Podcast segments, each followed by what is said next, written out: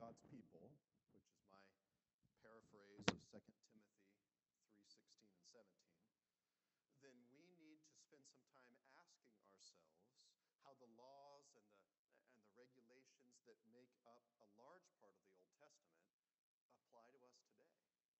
Do they have anything to do with us?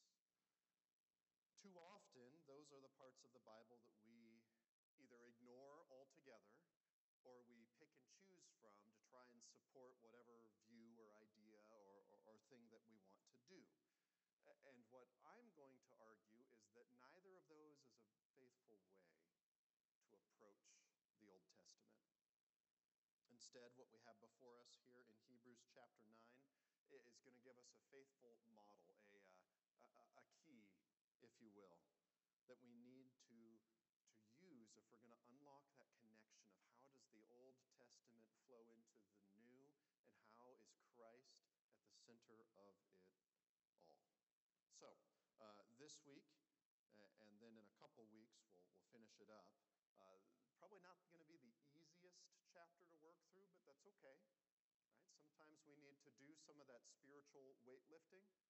Uh, I know I was horrified the day that I learned that weightlifting is actually your muscle to, you know, you got to break it down to build it up. I was like, what on earth? You got to be kidding me. And yet that's that's true, isn't it? And in some sense, it can be true spiritually as well. Sometimes we need to, to wrestle a little bit with some of the harder things so that we would understand, so that we would grow in our faith.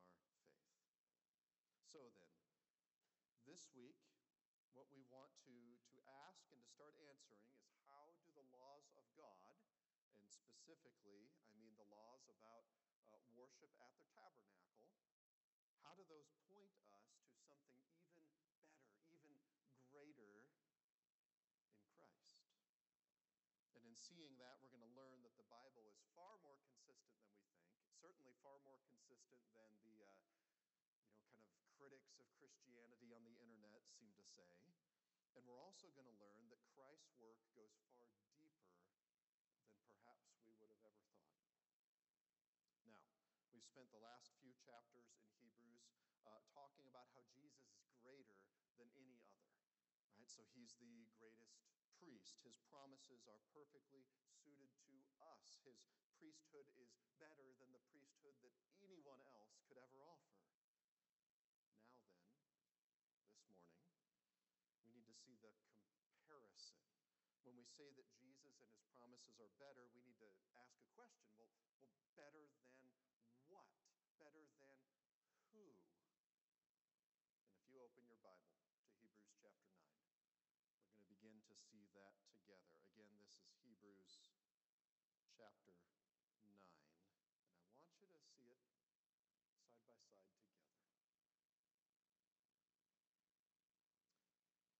Now, even the first covenant had regulations for worship and an earthly place of holiness. For a tent was prepared, the first section, in which were the lampstand and the table and the bread of the presence. It is called the holy place. Behind the second curtain was a second section called the most holy place, having the golden altar of incense and the ark of the covenant covered on all sides with gold, in which was a golden urn holding the manna and Aaron's staff that budded and the tablets of the covenant. Above it were the cherubim of glory overshadowing the mercy seat. Uh, of these things we cannot now speak in detail. Right? And it's I realize it's a little bit small, but if you if you look, there's a good illustration of the the tabernacle, kind of a nice cutaway there. And that's what we're going to talk about first is the tabernacle. And I should start off by saying that I'm so thankful that the Lord caused these verses to be written because if you're anything like me, uh, you probably don't know as much uh, about Old Testament worship as you should. And so, by God's grace, we have a, a summary right here. Uh, if you weren't with us last week, it would probably help uh, to go back and quickly skim chapter 8. Uh, that's where all of this starts. And so now, here in chapter 9, uh, we're getting a summary of what the Old Covenant or the, uh, the first covenant consisted of. Uh, we begin with the, with the tabernacle. Uh, all of this, by the way, detailed in Exodus, where it tells us of a large tent with a, a wooden frame that was to be constructed in a very specific way. Right? All the directions clearly laid out. And when you think of a tent, don't think of uh, backpacking. Don't think of you know camping at the local state park. Um, think more more circus tent sized. Um, ultimately, it's about 45 feet long, about 15 uh, feet wide, and 15 feet high. So pretty pretty sizable, actually. Uh, this tent then had two rooms inside. The first room is called the holy place. And there was a large woven curtain that would separate it from what was called the most holy place, that, that second room, the, Holy of Holies. And the author tells us that there are certain furnishings in, in each room of the tent, certain, uh, certain furniture, certain, certain items, and spends the most time telling us of the things in that second room, the, the most holy place. Uh, the tablets of the covenant refers to the stone tablets, right? We call those the Ten Commandments, typically. Uh, on top of the ark is a, is a cover, and on top of that cover, there are, are golden uh, cherubim, uh, angels, as it were, with their, their wings outstretched. Uh, this is translated in the ESV as the, the mercy seat. Uh, that's the traditional way to say it, but I realize that probably doesn't mean a whole lot. I mean, mer- mercy seat? Like, does someone, does someone sit there, or what's going on? Um, other Bible translators help us with this when they translate it as the, uh, the atonement cover, or more literally, the place of atonement, the place where God would appear as a, uh, as a cloud and, meet with certain leaders of his people. Right, this is what Old Testament worship at the tabernacle would look like. And so the first thing we need to know is that the Old Covenant was related to worship and practices that happened at a certain place. Place is the, the key thing here. It's in and around the tabernacle, all centered on the Holy of Holies. Right, so that's where we're at. Uh, one thing, just to point out before I move on, you would think that if we're going to talk about Old Testament worship, that we'd be talking about the temple. Right? Isn't that what we usually talk about? Isn't that even, um, you don't hear it so much now, but I remember growing up, whenever you'd hear anything about that was religious, it was, oh, there's going to be a rebuilt temple, and we're going to, right? So that's kind of how we think. Uh, I want you to notice all throughout Hebrews, with, with just a few exceptions, we're actually talking about a tabernacle. And actually, throughout the New Testament, the tabernacle is what's focused on even more than the physical temple, which kind of reverses our, our, our thinking, doesn't it? I mean, the temple certainly is where, you know, where uh, early Christians would meet out in the temple courts and things. But as far as worship, the, the, the reference, the connection goes further back. It goes back to this, to this tabernacle. So this tent is far more important than, than perhaps we think. But who does this worship? How does this worship happen? We turn to that next. Verses 6 and 7. These preparations having thus been made, uh, the priests go regularly into the first section, the, the first room, performing their ritual duties. But into the second, only the high priest goes, and he but once a year, and not without taking blood, which he offers for himself and for the unintentional sins of the people. So, how is this tabernacle? How are these different um, furnishings? How is the furniture used? Well, it's ultimately not by you or me. It's not by just the, the regular people in Israel. It's, it's not entering into a church like this where, uh, do you realize that you are taking part in what God is doing? So when you come to this church, notice uh, the, the singing is done by. Yes, it's led by a worship team or by a choir. We have specials, but ultimately you join in with it. Uh, when we sit and we're, we're reading of the scriptures and you're reading it not only in your own language, but also you have something to read, whether it's paper or digital, or you are entering into this. It's very different, miles different than what worship at the tabernacle would have looked like. In many ways, whatever offering you'd bring, the, the priest would take it, and then you're, you're kind of still outside.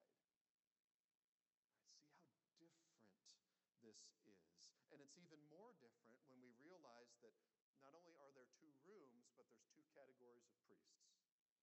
The first are the, the regular priests.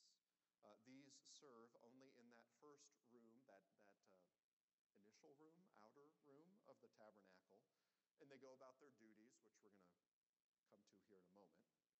But then the second category of priest is very exclusive. Uh, and in fact, it's singular. It's the high priest. And he alone would be allowed to go into that second inner room, the Holy of Holies. And yet, not even he could go in just whenever he felt like it. But instead, the high priest would enter only once per year into that room, and he would take a blood sacrifice with him. What's going on here? Well, the regular priests perform certain sacrifices and ceremonies, also detailed in God's law. You might call it kind of the, the, the regular worship of the Old Testament people of God. But the high priest does something that's exclusive only to his role. He offers a sacrifice for himself and for his people for all of their unintentional sins, right? all the ways that they have not, not tried to rebel against God, but have, just in the course of life, have sinned against God. All the ways in which they had raised their hand against what God had commanded throughout the year. At the time of the tabernacle, then, this would be a description of generally how things were laid out, how the priests went about their duties, what Old Testament worship looked like. That's what the author of gives to us. And only now do we get to the meat of these verses. What does that mean for people this side of the cross? Right, that's who the book of Hebrews is written to, after all. This is after the Gospels. What does any of this mean for Christians? Look with me at verse 8. By this, the Holy Spirit indicates that the way into the holy places is not yet opened as long as the first section is still standing, which is symbolic for the present age. According to this arrangement, gifts and sacrifices are offered that cannot perfect the conscience of the worshiper, but deal only with food and drink and various washings, regulations for the body, imposed until the time of Reformation. And so here's, here's the meaning. Here's what all of this matters for. Here's what the author of Hebrews wants us to see. The very first thing we read is that there's a certain amount of symbolism built into this worship at the tabernacle. It's not just any old tent. The priests don't just happen to be whoever thought this had a, you know, a good career, good job prospects. No, in, instead, as the book of Exodus tells us, every aspect of the tabernacle, of the priests, every part of this is intentional, it has meaning, it even has symbolism to it. Uh, not in the you know Dan Brown Da Vinci Code sort of sense, but instead symbolism in the sense of it all matters. It's not just rote tradition that we do just because we do tradition. No, there's a point to each part of this. And it's spelled out in God's law. Here, then, the author of Hebrews wants us to see that the Holy Spirit is showing something in this arrangement of the tabernacle. And what is that? It's that the way into the Holy of Holies, that is to say, the way into the presence of God, was not open. Not generally, certainly not to the people at large. It was not available to them all. not even to the high priest, except but once per year. So long as that, that, that first room was still standing, so long as the tabernacle was still operating, which is another way of saying the, the Old Covenant, the sacrifices, so long as that was still in place, direct access to the Lord was extremely limited. Uh, exclusively limited, actually. That's the first truth we need to get. Notice how different it is. Here's the second truth. Under that old covenant, the sacrifices being offered. So, you know, all those laws and things that you get to in your, your yearly Bible reading program, and you just think, wow, you know, what, what do I do with this? You know, this is kind of either either there or numbers is usually where Bible reading plans kind of, you know, putter out a little bit. Right? Because what do we do with this? What about all these sacrifices? And there's a grain offering, and, and, and you know, we can only offer this kind of a, a, a, goat or a lamb, or, right? What does any of that do? Well, we see here. Ultimately, these things deal with laws about ceremonial washings, other external regulations. Notice what they don't do. They do not cleanse the conscience of God's people. They don't help with distinguishing between what God says is right and what God says is wrong. They don't cleanse the heart of a worshiper. They don't cleanse your heart or mine when you have violated what God has said. Right? Make sure you get this distinction straight in your mind. Those sacrifices do not actually make everything right with God. Now, that doesn't make them worthless, far from it. Uh, think of uh, any of you who are, who are married, or, or, if you know someone who's married, right? Um, you probably have a wedding ring, right? This ring is not the marriage itself. You know, if I lose this, I'll try not to, but if I lose this, it doesn't suddenly mean, oh, wait, we're, you know, Melanie and I aren't married anymore. No, that, that's not what it is. It's a symbol of our marriage. Doesn't make it worthless, but it does make it a symbol of something else, something deeper, something, in this case, very limited, but it points to something very real. That's how it is with Old Testament sacrifices. They do matter, but they're always pointing to something different than just the, the sacrifice itself. Now, what do we do with it? Well, all this leads to several applications. The first is this you are hearing these words, if you are reading this passage today and you are not a Christian, then I want you to beware of a danger. Right? Because one of the things that we see in this world around us is there is a spiritual hunger. Maybe we don't always use that word for it, but do you realize that all of the, the different ways, the different philosophies of life that are popular right now are trying to somehow fill a spiritual void. Uh, perhaps you saw one of the latest commercials from Apple Computer, right? And you saw it was about environmentalism. Um, caring for the environment's not bad. That's not what I'm saying. But if you watch, it's very much a, a commercial about how if we can just build computers and purchase products in this right green way, then we're going to save the planet and it will all be glorious. I mean, it really is almost a worship kind of picture. Right? Some folks, perhaps some of you here, think that. Um, perhaps you think the greatest problem in this world is, is climate change or the environment. Uh, similarly, um, the talk about rights in our nation. Uh, I don't necessarily mean that politically, but the idea uh, of rights. Some folks make that the greatest, most important thing of their life. It's not. Ultimately, the greatest, most important thing is that you can be reconciled to the one true God. Uh, rights are important, but they're secondary to that. And yet, some folks dedicate their entire lives to, to talking about or figuring out rights. Or you could certainly fill in lots of these blanks, right? Here's the danger then. If you're not a Christian, I don't want you to become fascinated with a Christless Christianity. Because sometimes, especially if you're looking for truth, which is a good thing, you can settle too easily, too quickly. You find something that seems helpful and you latch on to it.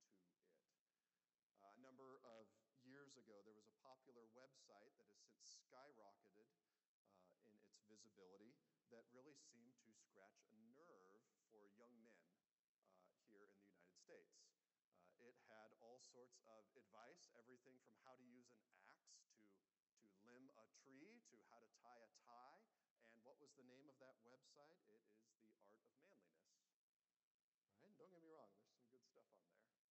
But that has since then grown, not just that website, into there's whole movements about this, this manliness movement, or ladies, I assume there's equivalent for you. I don't browse ladies' blogs, but you know, uh, I know there certainly are for mom, because I've heard of mommy blogs, and they offer their own religion of making sure your kids are eating everything gluten free and fair trade and non GMO. And, and if you do that, you're a great mom.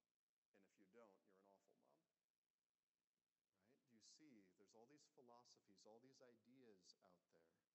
And our current era has a lot of folks looking for something, something to bring meaning and purpose and rootedness.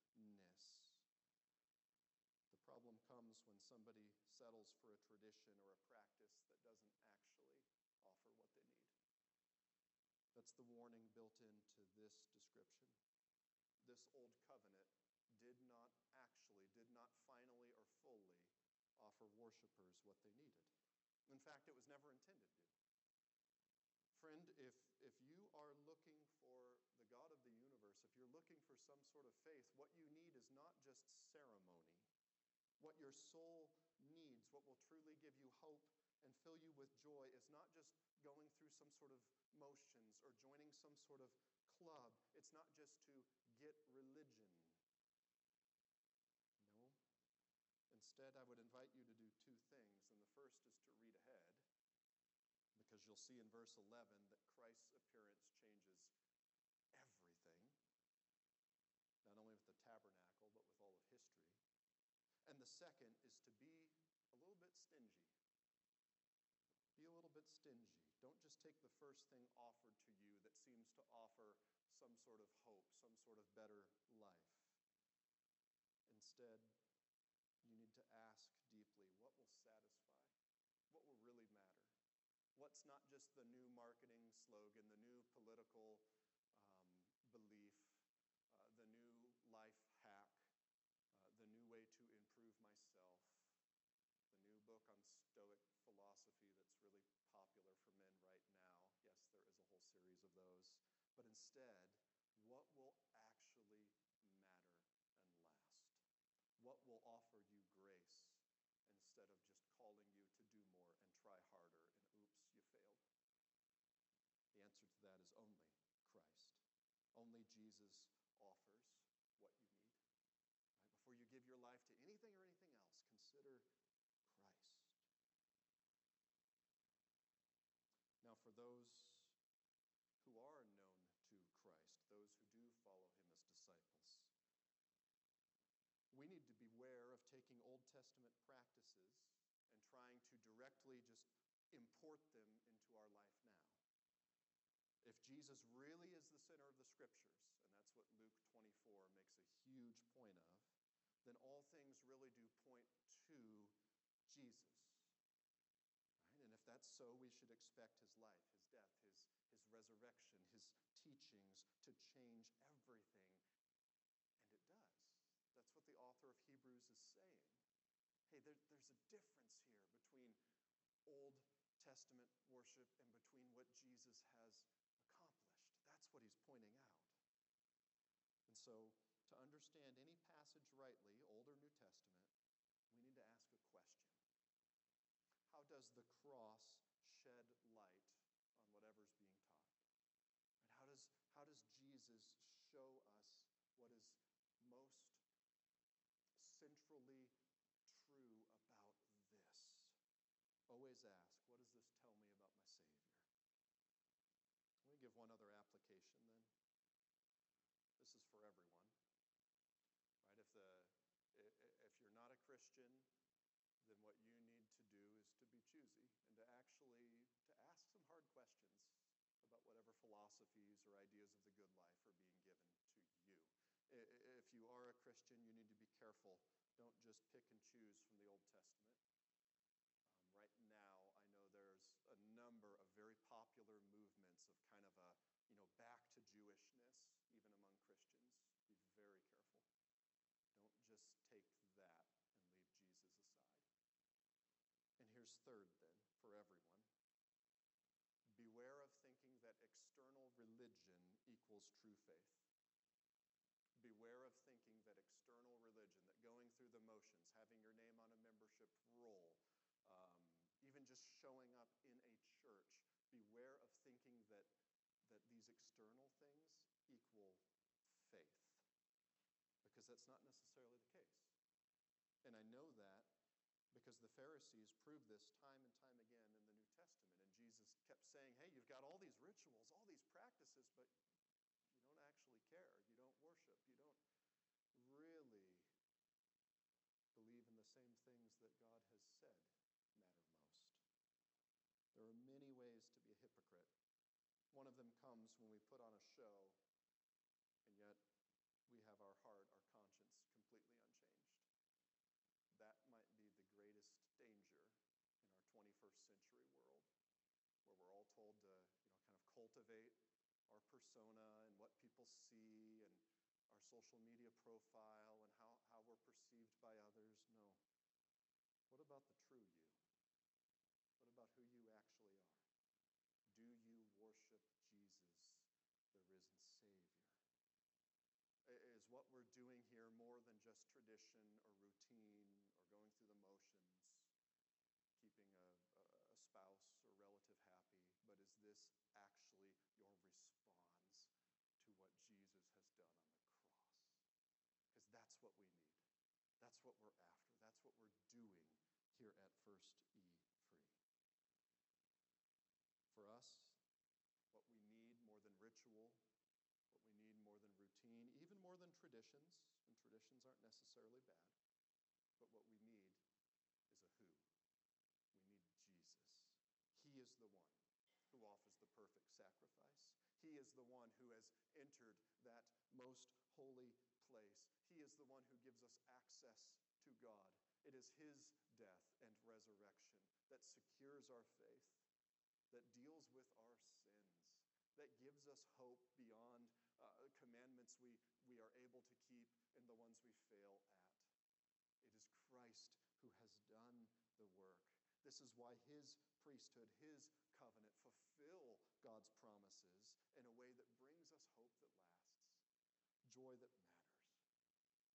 See, friends, what we need most is, is not just a, a new law, um, something else that we can't keep. Jesus didn't come to just sort of help you do the right things. No, Jesus did them for you. Do you realize that? Christ not only paid the penalty, but also his righteousness, his never having sinnedness is given to you. That's what the gospel is. That's why it's good news. That's why all of our response, all of our, our application of God's word, that's why none of it earns any salvation at all. And that's a great thing because we can do it out of grateful hearts, ready to respond to our King, ready to, to live as the citizens of the kingdom that he has invited us into. This, then, is what true worship looks like. This, then, is what Christ has secured for all who follow after him. We need the work of Christ, and he has done it. Our response then today, it's simple, but it's the right one. Our response is to praise him, to trust him, to follow after him, to love him, and to know that every Christian is loved by Jesus. Let's pray.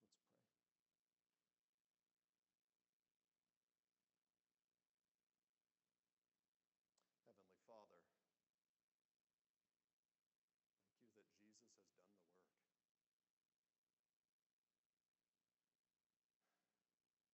the work. Some here, perhaps the hardest part of, of that is that they themselves are workers. You have built that into their character. That they've worked hard, that they've earned everything that they've needed. And so for them, perhaps the hurdle today is to realize there are some things they cannot earn, some things that hard work really won't bring about. Instead, they need someone else to do the work. And Lord, for whoever here might be built in that way, would you show them that Christ doing the work is the greatest gift possible? That receiving what he has done is their task and their joy.